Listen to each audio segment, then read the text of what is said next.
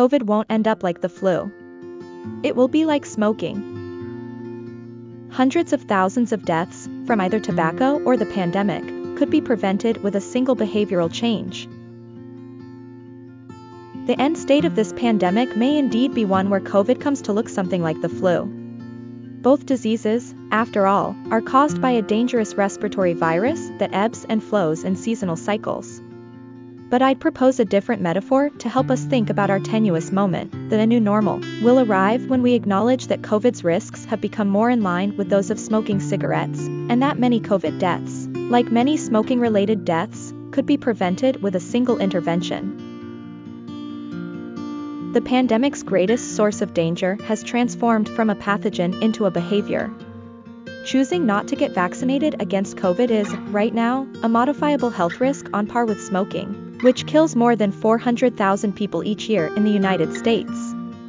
Andrew Noymer, a public health professor at UC Irvine, told me that if COVID continues to account for a few hundred thousand American deaths every year, a realistic worst case scenario, he calls it, that would wipe out all of the life expectancy gains we've accrued from the past two decades worth of smoking prevention efforts.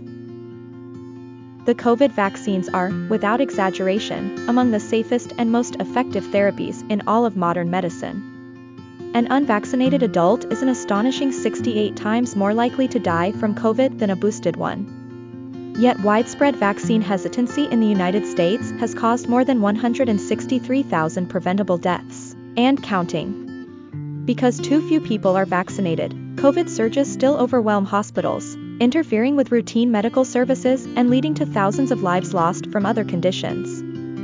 If everyone who is eligible were triply vaccinated, our healthcare system would be functioning normally again. We do have other methods of protection antiviral pills and monoclonal antibodies, but these remain in short supply and often fail to make their way to the highest risk patients. Countries such as Denmark and Sweden have already declared themselves broken up with COVID, they are confidently doing so not because the virus is no longer circulating, or because they've achieved mythical herd immunity from natural infection, they've simply inoculated enough people.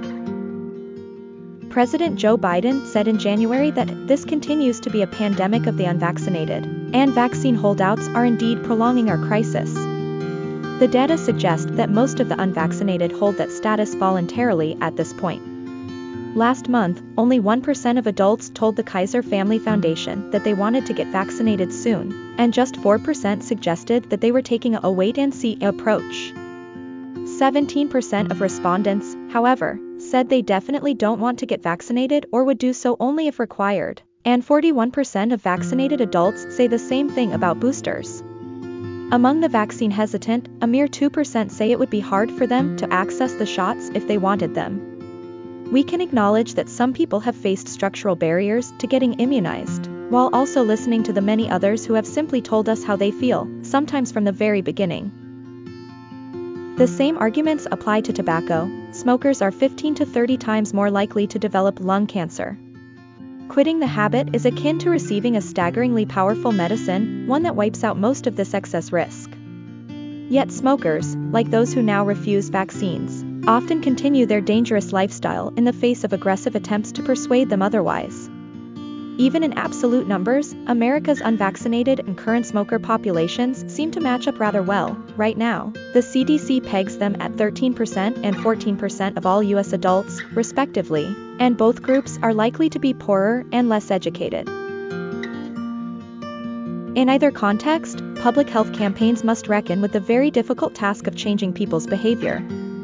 Anti-smoking efforts, for example, have tried to incentivize good health choices and disincentivize bad ones, whether through cash payments to people who quit, gruesome visual warnings on cigarette packs, taxes, smoke-free zones, or employer smoking bans.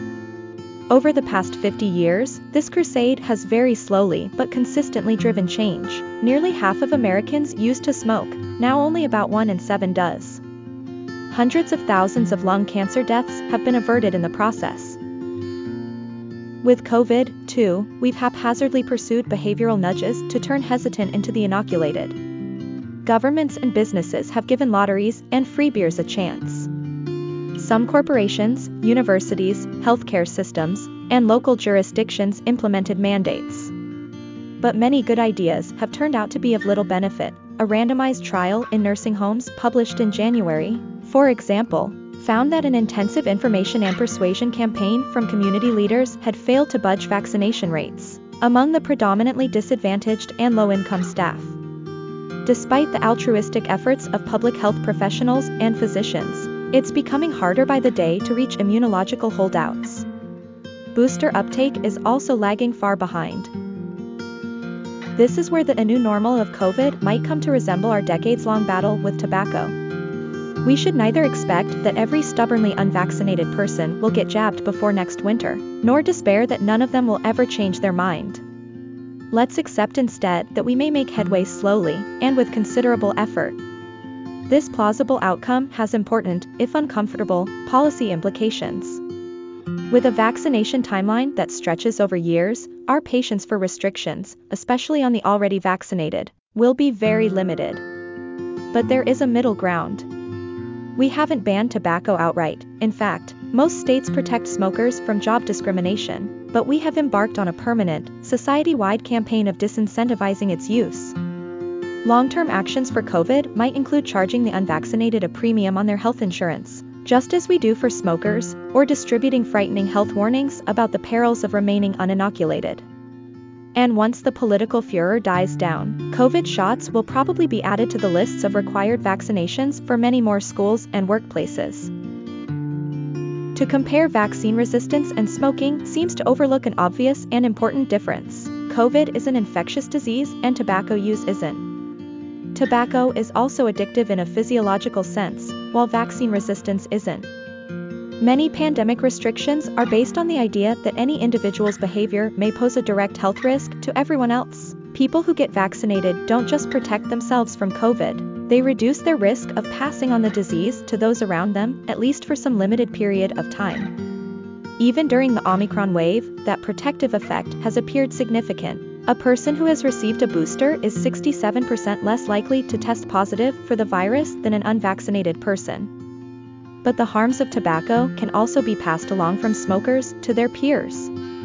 Secondhand smoke inhalation causes more than 41,000 deaths annually in the US, a higher mortality rate than some flu seasons.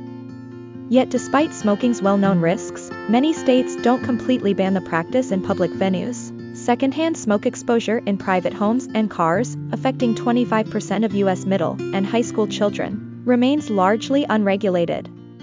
The general acceptance of these bleak outcomes, for smokers and non-smokers alike, may hint at another aspect of where we're headed with COVID. Tobacco is lethal enough that we are willing to restrict smokers' personal freedoms, but only to a degree. As deadly as COVID is, some people won't get vaccinated, no matter what, and both the vaccinated and unvaccinated will spread the disease to others. A large number of excess deaths could end up being tolerated or even explicitly permitted. Noel Brewer, a public health professor at the University of North Carolina, told me that anti-COVID actions, much like anti-smoking policies, will be limited not by their effectiveness but by the degree to which they are politically palatable.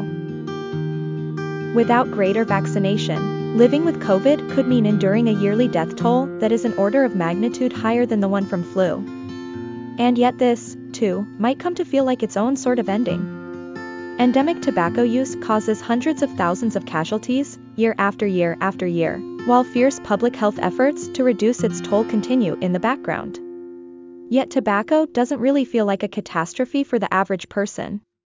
Noymer, of UC Irvine, said that the effects of endemic COVID, even in the context of persistent gaps in vaccination, would hardly be noticeable.